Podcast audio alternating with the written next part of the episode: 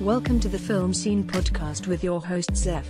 All right, on today's episode of Film Scene, we're pleased to have New York based filmmaker Harry Greenberger. He's the writer and director of the upcoming film Faraway Eyes, starring Christina Ricci, Andy Karl, and Nora Arnezeder, as well as the film Staring at the Sun with Taylor Rose and Jill Shackner. Welcome, Harry. Thanks for having me. Appreciate it.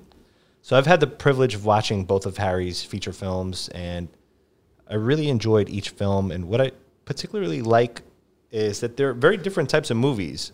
So, according to IMDb, Faraway Eyes is listed as a comedy, fantasy, romance, while Staring at the Sun is listed as a drama. That's about right. And so, we're going to discuss discuss each film. But before we do that, I'd love to discuss uh, your career prior to writing directing. I see that you have a long list of IMDb credits and uh, that you worked on many projects from features to documentaries to music videos. Could you Yeah. tell us a little bit about that? Sure. I always like to joke that I've done almost every position in, in the film business except for makeup and catering.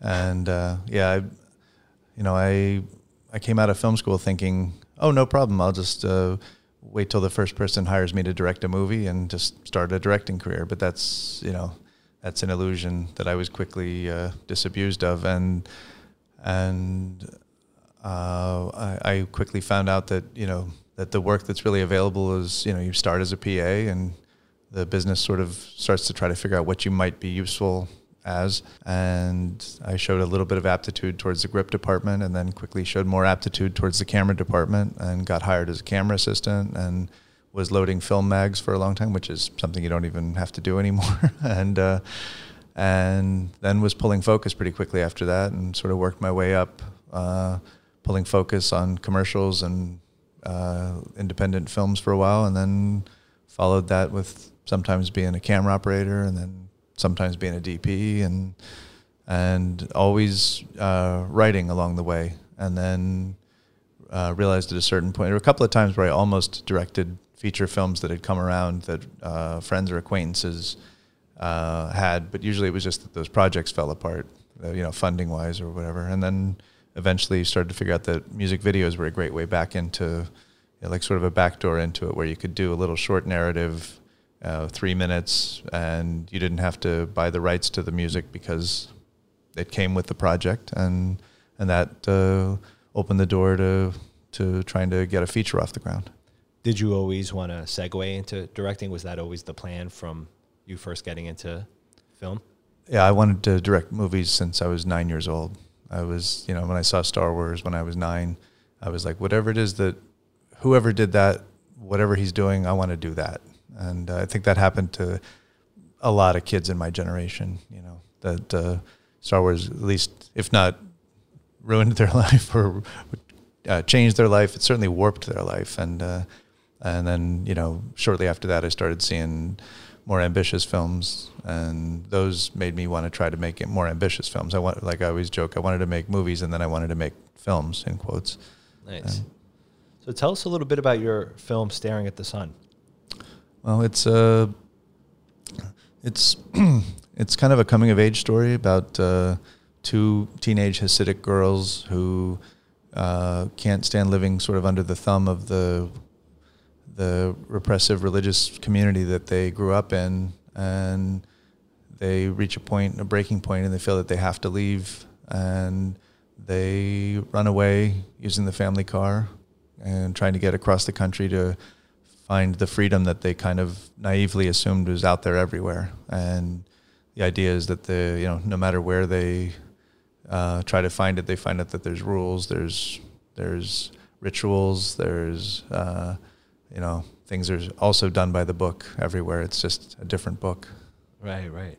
That's interesting. And what what influenced the idea behind the story? Do you have any family members that are part of the Hasidic community, or No, no. I um, I saw. Uh, I didn't mean to cut you off. No, not at all. I saw. Um, I saw an article in the paper. It's got to be about 17, 18 years ago now. That just said uh, two Hasidic girls had gone missing, and they didn't. At that point, they didn't know what had happened to them. Are they, you know, kidnapped? Are they murdered? Are they? Did they run away? Are they lost? Um, you know, or did they? Or they just irresponsibly at, the, at a friend's house and never called home? And it was. Uh, and I at that point, since it was such a wide open thing, I started thinking about like what would be the you know there's a movie in there. What would be the most interesting thing? And I thought the most interesting thing is if they chose to leave and run away, and then why would they leave? And I just kind of I just followed that thread, and it turned out they had run away. And then uh, this isn't based on what actually happened to those girls because at the time I didn't know what happened. I just I found out they had run away. Sure. And uh, and so I just kind of ran with it and made up my own versions of the two characters and uh, not knowing anything about the real two girls. And since then, there have been funny coincidences where I've run into people that knew those real two girls, and I've found out a lot about what's become of them in real life. But again, the it really doesn't have anything to do with um, my film because you know it was based on a lot of you know my own imaginings and suppositions. Absolutely. Yeah. I thought the acting um, seemed so natural between Taylor Rose and Jill Shackner. Their performances as uh, the Hasidic Jewish girls, they really it, it actually took me about 30 minutes into watching the movie to realize that uh, they were actors. I'm like, did he get actual people? And I mean that Oh, as wow. a testament to their Mhm. acting because it just there seemed to be such an authenticity Mm-hmm. to their performances. And tell me a little bit about how that was achieved. Uh, well, I, I agree with you. I think they're both phenomenal actors, and in a funny way, they couldn't be further away from from what those characters are. Uh, uh, you know, Taylor Rose, you know, not only is not Hasidic, she's not Jewish, she's Italian, and um, you know, we joked that uh, when we first cast her in the role, there were a couple things I had never thought or nor was allowed to ask during the casting process. She wasn't Jewish. She didn't know how to drive a car, and she doesn't eat meat. And um, and the character is supposed to drive a car, and and there's a crucial scene where she's you know uh, eating non-kosher meal, and. Uh, um, and so, and Jill is a, you know, far from being a Hasidic girl, she was a working actress and she was on Broadway in Les Miserables when she was a kid, um, playing the little girl in that. And uh, I actually acting her whole life. recognized her. It, it was about like 25 or 30 minutes into the film. I'm like, oh, I know who she is. You know. then I realized I'm like, yeah, those are those are actors. But that's a testament to their performance. Totally, course. yeah. Thank you. Yeah, it's I I was I was blown away by what they were able to bring to it, and they you know they immediately became indelibly those girls to me. That uh, you know it's hard to imagine anyone else playing those roles now in my own head. Yeah, I, can see why. What was uh, one of the biggest challenges of making that film? Uh, aside from the standard low budget challenges of making a low budget movie, which we had all of those, uh, to me the you know one of the funnier challenges was that since we shot in a real Hasidic community and real Hasidic homes and real Hasidic schools and stuff, uh, it was kind of funny if you make a film about kind of the frustrating unfairness of these sort of arbitrary religious rules, uh, but then you shoot in a way where you are forced to abide by them to shoot in the community. You know, we had to keep the women on the crew dressed by Hasidic standards, like down to the wrists and up to the collarbone, and you know skirts down to the ankle and things like that. But also, you know, we couldn't, the crew couldn't be working on a on a, you know, on Shabbos on the Sabbath, you know, Friday into Saturday. So uh, and we, you know, we could, you know, the crew, the meals had to all be at least to, you know, if they were going to go into the home, all the food had to be to Hasidic standards and Kosher to kosher standards, and and so in a way that was a funny challenge, and also the community.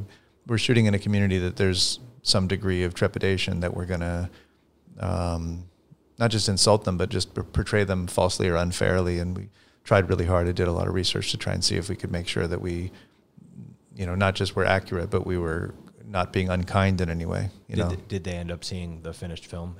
a couple of them did. Um, the uh, you know the, we reached out to different sects and um, you know the like the Satmar and the, um, some of the other sects didn't want to have anything to do with us and wanted nothing to do with the film production. But the Chabad Lubavitch sect was very kind and very open, and they have a media liaison, which is kind of a unexpected thing. And that media liaison, Rabbi Motti Seligson, was kind enough to come out to our uh, Manhattan Film Festival screening and watch the movie. I invited him. I said, "Please, you know, bring your wife, bring anyone else you want on me." And um, since they had never asked to read the script while we were shooting, and they'd never asked to see anything, they never asked for approval of any of the content. Um, even though I told them that it was, you know, there's some harsh words about Judaism and the, you know, the harsh you know, fundamentalist Judaism and the and the Hasidim in general they didn't have any complaints about that. They let us make the movie we wanted to make, and he came out and I, I told him if you, even if you hate the movie, please feel invited to come up and join me for the Q and A and say anything you want about it. It's uh, which was maybe a dumb thing for me to offer, but he got up and um, he kind of in a in a in a nice way. He kind of took over the Q and A, which was fine. I kind of invited him to do that, and uh, but he he didn't have any real complaints other than you know some very small inaccuracies. He thought that, um, but other than that, I think he, you know, it felt pretty warmly received by the Hasidic, the few Hasidic people that have seen it, and we even had a, a woman who was a Hasidic runaway, former Hasidic runaway, who now works as an actress and a consultant to Hasidic-based projects. And she came out and was brought some former Hasidic uh, friends of hers who all really seemed to embrace it. So it felt like we'd not only didn't offend people, it seemed like we moved some of the right people, which seemed good. That's amazing.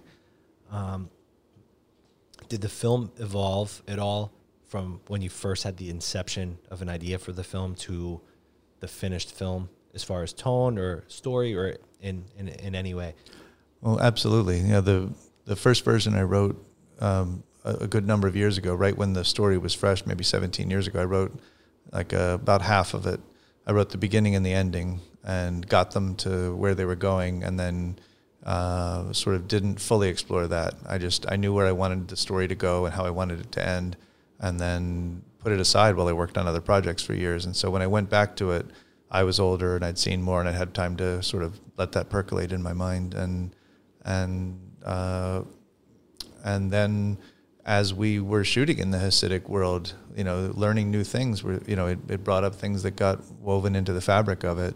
And one of my actresses uh, was kind enough to point out an opportunity I was missing. I don't want to give away the ending, but she actually helped to sort of hand me the idea that really enriched the ending, the, the part about the, the part relating to the father in the ending and just suggested that I follow the thread that I'd left dangling there about about the one character's father and, and write a new scene to sort of resolve that and and I did that and so that um, that developed uh, in the in the few weeks before we started shooting. Yeah, it was a great scene. Oh, thank you. Pulled it thank off you. well. Thank you. Uh, I I also love the scene. This doesn't give away, I think, too much of a spoiler. But when she's at her house and she kind of uncovers a portion in her room that you see that uh, Yeah. she has uh, a poster from It's a it's a David Bowie David poster. That's right, it's yeah. David Bowie. But I just love the fact that she l- likes like glam rock and, Mm-hmm. and stuff like that. Yeah, I always I had my heart set on it being Bowie because I thought Bowie represents you know changing your identity and choosing your identity and like sort of taking on and putting off different guises over the course of you know your life, and uh, and I really wanted it. And I, the song we chose that we used in that scene is a Bowie song. It was a bit of a hassle to get it, which is understandable because they don't know us. Right. But the idea was that it's like I wanted her to be hearing like you know sex and danger and and intrigue and yearning and all this stuff and that like the, the idea that you know music would be her window out of that world she wouldn't have any other way to encounter the you know these uh, you know the multiples of different um, experiences that she's nowhere near in her Hasidic world. And i thought like just you know sometimes it seems like just hearing a, a bit of really impassioned music from another world can just open a window into your world. And so that's and i thought bowie's the perfect example of that because it's so much it's rock and roll and it's sex and danger and you know all of those things. Absolutely. I, I thought it was just cool to see how things that, you know, just a lot of people take for granted, like listening to rock or just, you know, being involved appreciating pop culture in any sort of way. For for her, it was so taboo when it was like a reveal in the room that I thought that was that was really interesting. Oh, yeah, thank know, you. That like it's like, you know, what people f- take for granted. It's like you, just like you can't take those sort of things for granted. mm-hmm. yeah yeah Um, also, I'd, I just want to comment again, just like their their chemistry. I thought between Jill and Taylor was just was so amazing. Is that something? Did you cast like who did you cast first? Well, it's kind of funny. We um, oftentimes in movies they do what's called a chemistry read, where you cast actors and then you have them read with each other.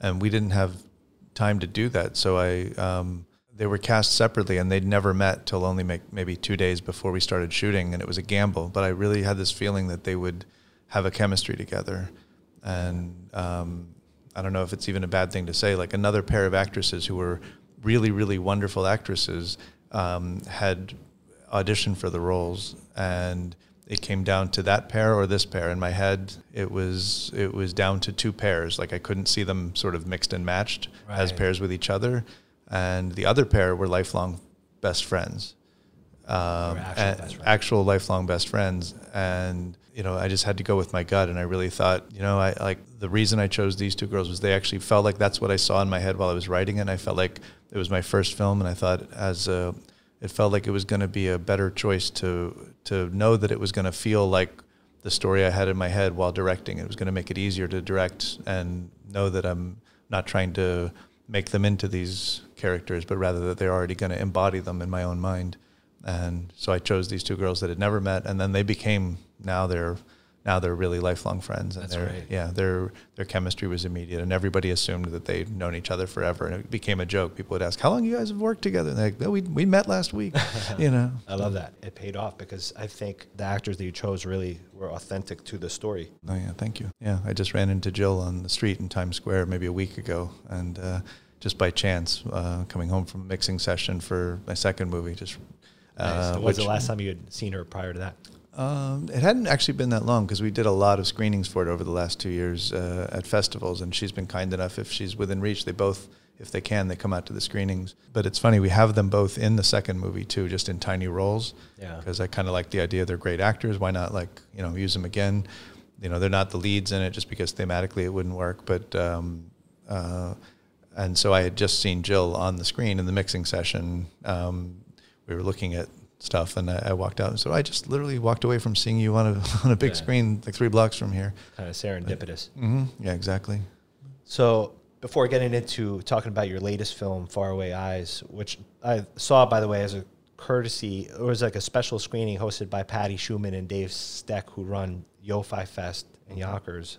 Shout out to Patty and Dave. Yeah, they're great. Um, you you kind of mentioned what attracted you initially into filmmaking when you first saw- Star Wars, but I think what keeps you attracted to filmmaking? I always knew in my life I wanted to try to be an artist in some way, and then I think, you know, that idea. Other people wiser than me have said that you know, film is a combination of all the art forms, and with you know, with the editing being the one art form that's you know the only thing that's exclusive to filmmaking, but the other one, it's you know, it's it's drama comes from theater, and the you know the cinematography comes from photography and painting and drawing and all those things, and um, the writing comes from writing, and so it's like it it it's it seems like it's the you know It's an art It's- form that's all encompassing. exactly yeah Yeah, I agree. That's yeah. what attracts me to it as well.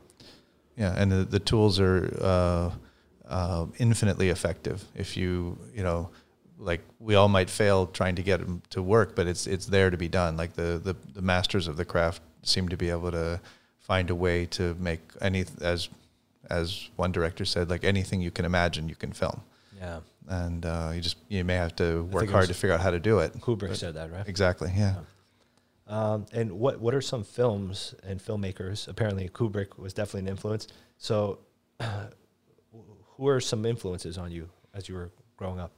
Um, well, I you know I became pretty obsessed with Kubrick uh, pretty early on, and uh, and also you know Martin Scorsese and I love Terrence Malick. I love the Coen brothers. I love I grew up loving Hitchcock. I grew up loving Steven Spielberg. I uh, and then just you know, more and more you know Francis Ford Coppola, you know Michael Cimino. That period of the '70s where sort of the maverick period of the of 70s directors where um, the industry seemed to be centered around just letting directors make the movies that that they want to make Having a real Um, perspective on right. films. yeah and it was like the way the French auteur theory from decades before that was sort of transferred over to America right Truffaut around yeah Godard, absolutely. yeah and So- David Lynch Yeah. also. So, tell us a little bit about Faraway Eyes. What motivated? Tell us first of all the premise of the film. Um, well, it's a, I always say it's a black comedy uh, about a love story set in the afterlife. And uh, it's, you know, it's meant to be like romantic and darkly funny and, and uh, darkly serious. And uh, I, we're trying to, it's kind of a roller coaster of ride of, of clashing tones. But the idea came from, you know, it starts with a character dying after a bad breakup and uh, I started thinking after a breakup that it's funny that when you right after a breakup is when you're expected to then get out there and try and find love, but usually your head's all spun around and you're in a bad place about life and love and relationships and but that's when everyone's telling you to get out there and try it.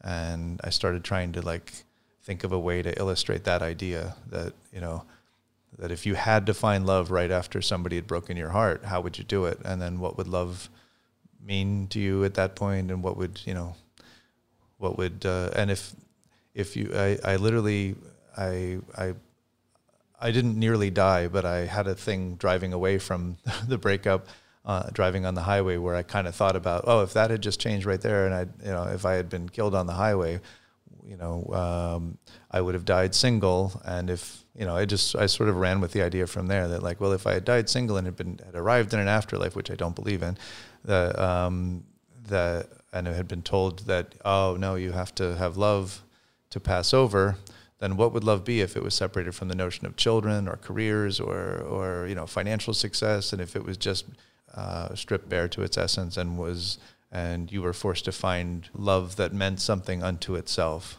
what would that be, and what would it mean to you to ha- to have found it? Yeah. If that's not too much to say pretentiously in a podcast. I, th- I think it was I think it was a cool concept, and I one thing I've loved about it is that the afterlife is also here in New York City. It's Mhm. it's it's it's like they're among us, but we can't see them. That sort of Mhm. thing. I Yeah. thought that was pretty cool. Oh, thank you. It, it was also cool seeing Christina Ricci in the movie. I think that was great. What was it like working with her? It was great. Yeah, she's she's a terrific actress. She's a terrific person. She's uh, sweet and and sort of you know just obviously amazing at her craft. Absolutely easy to direct because she already you know like we had come to an understanding of what the character was and how it was going to work in the very first time we met about it. And so aside from you know tiny little thoughts along the way, she already had the character you know pretty perfect when she walked in the door, and you know our mutual conception of it was was pretty solid uh, and so you know she was just uh, you know she was uh, she was um, um, she was just amazing on set and how uh, you know it's not anything like her and of course she just can become this as actors do she can just become this completely other person and it's absolutely convincing on screen and in person too but she's uh, and the funny thing is I had worked with her uh, when she was a kid. When I was first starting out, I was a camera assistant on a movie she did when she was 11. And um, Which so- film was that? It's a film nobody seems to have really seen called Cemetery Club. She did it between the two uh, Addams Family, Family, movies, and so she was famous from the first one and hadn't yet done the second one. She was well known from Mermaids with Cher before that, and it was Right. this amazing movie with an incredible cast.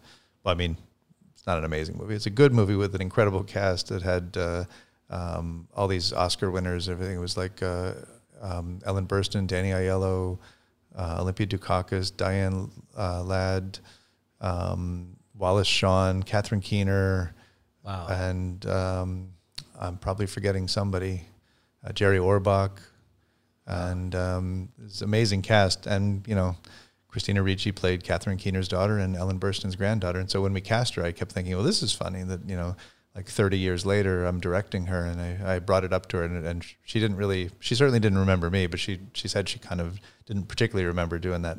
She remembered doing the movie, but she didn't really have any firm memories of it. It wasn't a Right. huge part. She just, uh, but it was just a funny little coincidence to have, you know, It's very funny, Yeah. and it actually ties into just uh, your film, just the ensemble nature of this particular film. With you know, I noticed uh, you had a lot of familiar faces like Jackie Cruz from Mhm. Orange Is the New Black, and veteran New York actor Michael Rispoli from Billions and The Sopranos, amongst many other things. And the so I thought that was cool.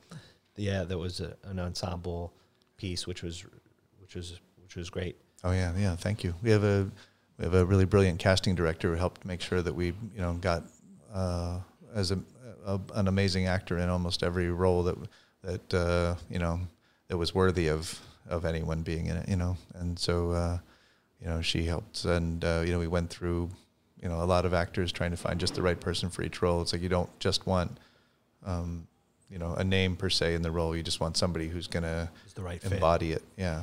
And so yeah, we were we had Jeannie Berlin, who's Oscar nominee, Elaine May's daughter. I don't know if you knew her, but she's terrific, and we were very lucky to get her too. Amazing. And and uh, I thought the music was fantastic. Oh, thank So- you. Yeah. So tell us a little bit about the the score of the film. Uh, well, uh, we have some. We got really lucky with that too. Uh, uh, we have some original music by uh, Angelo Badalamenti, who did the uh, the music for Twin Peaks and all the David Lynch films since Blue Velvet, and we also have some score from uh, the amazing Joseph Loduca, who did the music for a lot of the Sam Raimi films, uh, the Evil Dead movies, and some TV series like Xena, Warrior Princess, and Hercules and Spartacus and stuff. And then we have some original songs, uh, just like in the previous film by Aaron Lee Tasjan, who's a friend of mine who does, uh, who is an amazing musician. And then just like the other film, we have a couple of songs from Jesse Malin, who's a friend of mine, is an amazing musician as well. Yeah. And uh, yeah, so we're the music's always been a really hugely important thing to me. The cut you saw was a um, more of a preview cut that was about eight to ten minutes longer than what we have now as the finished cut, and a lot of the music's been swapped out. But uh, some of the things that I imagine you probably really liked, like the Aaron Lee Tasjan stuff, that's still in, and uh, some other things have been switched out. But I'm hoping you like them just as much or better. Absolutely. How how was the experience of making this film different from your first feature, or was it different? I mean, every film is different, right? So Yeah. so how how was how would you contrast it? Um, it was definitely different. Uh, it was, you know, we didn't have any visual effects on the first film, which right off the bat was different because, you know, in the second film there's a bunch of them because of the afterlife component, and so the, um, you know, there's a lot of time-consuming stuff you have to do, where you know, working with green screen and, uh, you know, trying to make sure that, you know, that uh, camera positions are you know measured for purposes of, of visual effects and things like that. So that was right off the bat a big difference. But also, the second one was a bigger budget, so a few more things were possible, but largely that went to the effects and the and um, as it would as you'd expect. But um, it was it was definitely different coming in as a no longer a first time filmmaker because uh, uh, we were lucky and we were able to show about a week and a half into the shooting of the second film, we had our premiere for the first film, and the premiere went really well. And our cast of the second film came out, saw the first film, and I, I, think they already, you know, had total faith in me as a director. But I think it was it was a nice bit of reassurance to show them like, oh, there's the film that I did before, and I think they, you know, some of them told me they were very moved by the, you know, by the writing and the directing and the characters and stuff like that. And I think, you know, it, it definitely felt different not coming in feeling like you want to um, make sure people have faith in you. I, I think as a first time director, you know, there's a little, at least a little bit of a sense of, you know, people know that that there's a chance you might not know what you're doing. Right, right. You have to sort of prove yourself. Right, and even just and they mostly people are very supportive and they want to help you. So it's like uh, I think having a crew, you know, like you have an AD that just want to make sure that you, you know, um, that you understand what needs to be done. And I felt like I did because I had so much experience before that. But I think you know in the second film, some of the same crew, including a you know terrific AD Dave Ebel, who. Um, uh, you know, who had worked on music videos with me before that, and he he knew that I knew what I was doing, and and I feel like just gradually, you know, with each film, I imagine there's more of a sense that people just know that you know that uh, they know that the captain of the ship has some sense of where the boat's going, which is helpful, I think. People that aren't involved in filmmaking have no idea how important the role of AD is Yeah, yeah, exactly. shepherding things forward. Mhm. Yeah, I've worked that position myself over the years, only a couple of times because I hated that. It's such a, um, it's in a way a thankless job. It's an incredibly crucial job, but um, uh, it doesn't feel like you do get a lot of appreciation from outside of the core group who understand what you're doing, and uh, that's another reason I like to give David Bell um, a lot of credit because he helped make sure we brought you know brought the day home each day and uh, came home with all the shots we needed and and um, you know uh, I'm not organized enough to be an AD. I've, I learned that on my first and second uh, shoots as AD. I thought, uh, yeah, this uh, you, as as an AD, I would recommend you guys hire a better AD. yeah, it definitely takes certain personality types to really shine in Mhm. that position. Um, so, so I don't know if you if you're able to tell me the Harry was telling me the greatest story ever about the, the movie The Irishman. Uh, I think I can.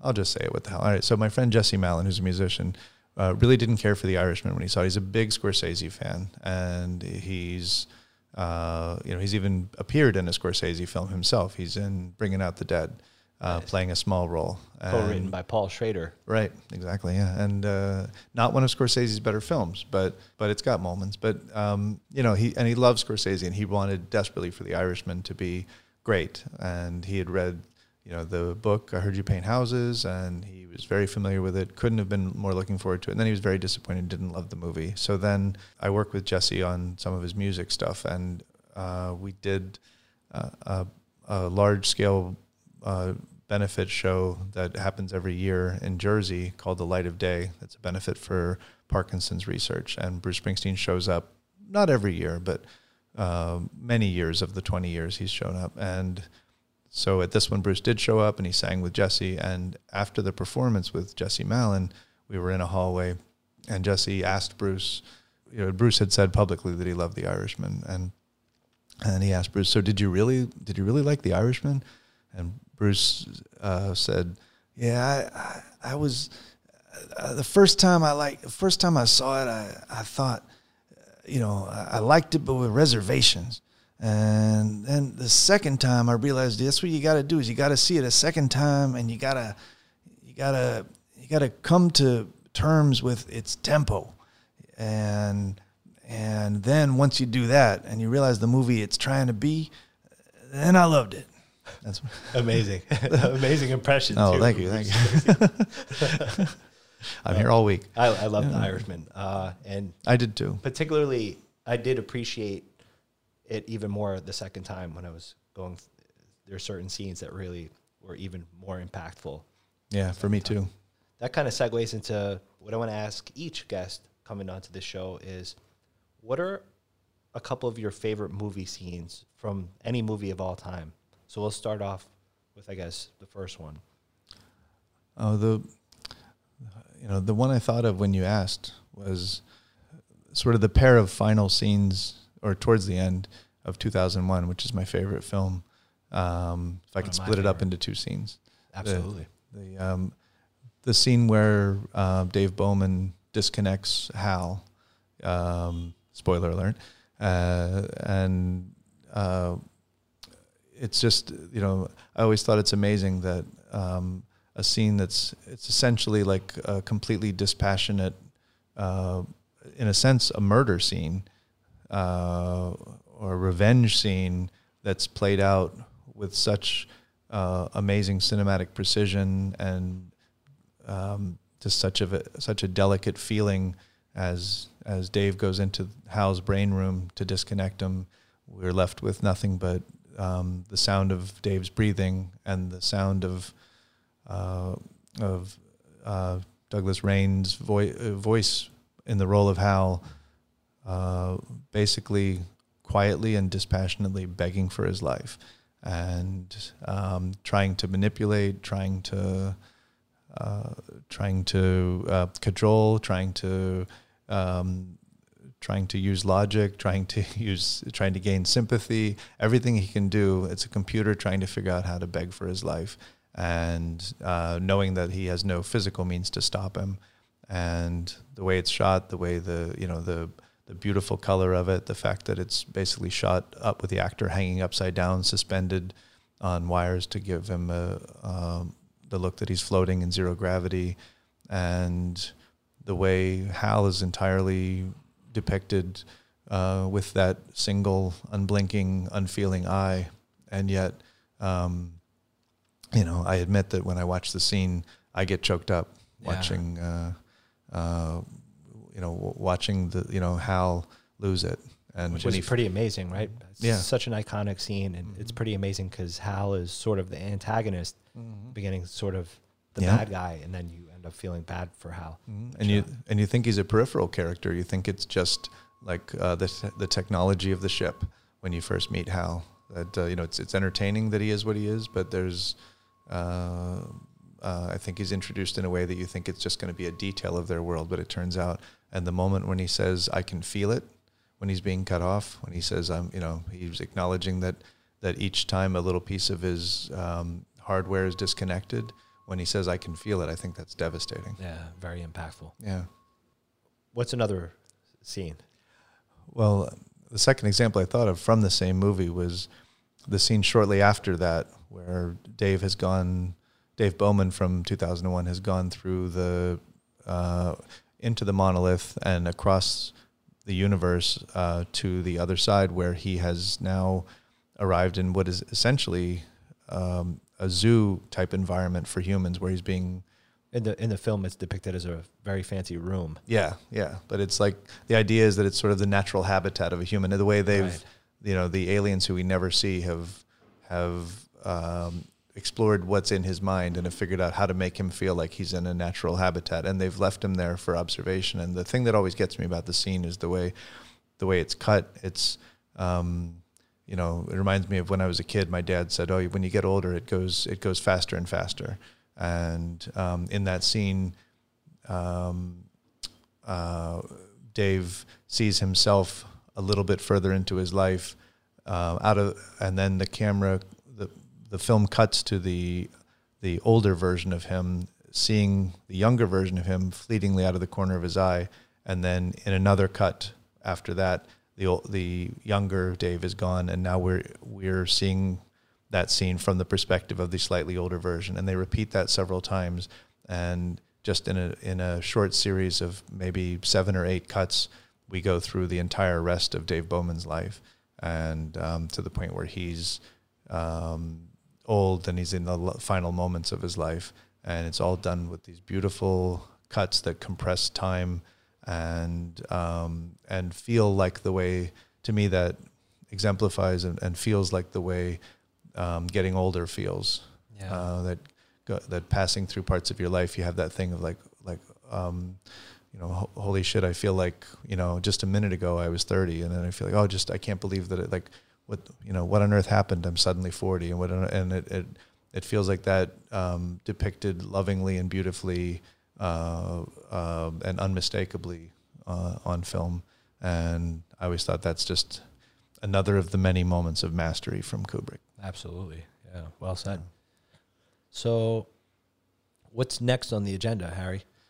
Um, well, finishing up Faraway Eyes and trying to get um, uh, distribution for both films. We're uh, you know we we're in a position where you know I feel good about um, setting up distribution for Faraway Eyes in the very near future, and and uh, even though Staring at the Sun is the older film, uh, we're still seeking distribution for that because I really feel like it's it has merit, and you know we won 41 awards and festivals all over the country for that. And so I feel like, uh, you know, it's a tougher film to market because it just doesn't have Christina Ricci, for instance, in it. And, uh, and it doesn't have as well known a cast, but I think it has as good a cast. Um, no insult to anybody on either film, but No, I think they're all. both. That just ties Yeah. into the business of Yeah. filmmaking. Uh, Mhm. As a filmmaker, I could, I could attest to that. That, that unfortunately, that's just the that's just the way it is. That Mhm. um, Yeah. And there's just so much content out there. There's so many people making films, and there's so you know, um, a lot of it is name driven now, and uh, you know, uh, and you know, you can be a great, a terrific actor, and if people don't know your name, they're not necessarily going to choose to click on your film on Netflix. You know, everyone, you know, when you have a film out there, uh, no matter what position it is, no matter what size it is, what budget it is, the first question people often ask is, who's in it? And if they don't know anyone in it, it's kind of hard to get their interest. it's an uphill battle. hmm Yeah, but um, uh, you know, films break through from that every year, and then you know sometimes actors get famous in something else, and um, and that helps a film that they did a few years ago, and that's you know, uh, you know that could happen, but uh, you Sure. know, Yeah, I could definitely see uh, that happening with Staring at the Sun for sure Mhm. because both both those actors uh, they're f- fantastic. Oh yeah, and um, and uh, some of the actors in some of the other roles in it too have also broken into. It's funny, uh, you know, Raul Castillo, who's in Staring at the Sun, and Nora Arnezeder, who's in Faraway Eyes. They're both in the new Zack Snyder film. Uh, uh, I think it's called Army of the Dead. That's uh, you know, Oh, so it's like a big, big, big budget action film, and and uh, you know they just happened to they didn't know each other, but they were both in one of my films. And, uh, cool. Small and- world. Yeah, yeah, exactly. And and I was trying to think what the other. I just had heard that Raul got cast in something else really big, uh, you know. And so sometimes that helps just to bring attention to a film that may have fallen through the cracks commercially a few years ago. But uh, you know, if it's got somebody that is now recognizable, then people can market that film. Interesting. Um, so is there is there any other news that you wanted to share? Any any any festivals that you want to shout out, or any premieres, or Well, um, you know, let me ask you, you know, uh, we're not supposed to announce the festival premiere until Friday. So if I'm safe in doing that, because this won't exist until safe. Friday. We Okay, could- good. We could right. uh, hold off on it. Oh, perfect. Yeah, on your behalf. Thank you. Yeah, we're premiering uh, Faraway Eyes at the CineQuest Film Festival.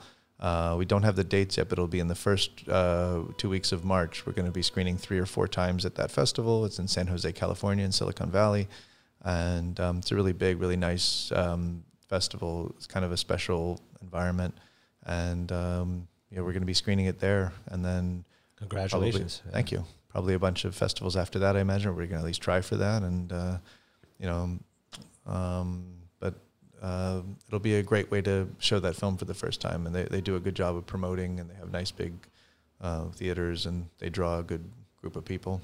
Excellent.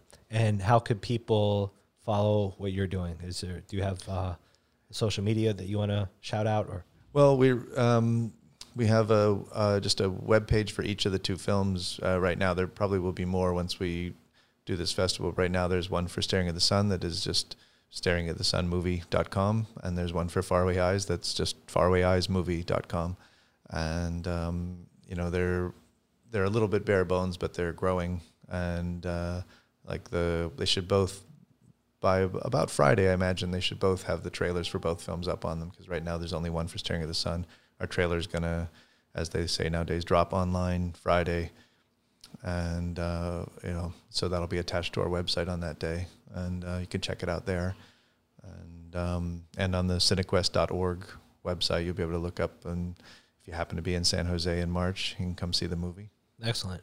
Well, thank you, Harry. We appreciate you. you. coming on. thanks for having me it's a pleasure The Film Scene podcast is sponsored by Alphabet City Films. Hosted by Zef Cota. Executive producer Jeff Cutler. Original music by Yuri Ryback. Thank you for listening.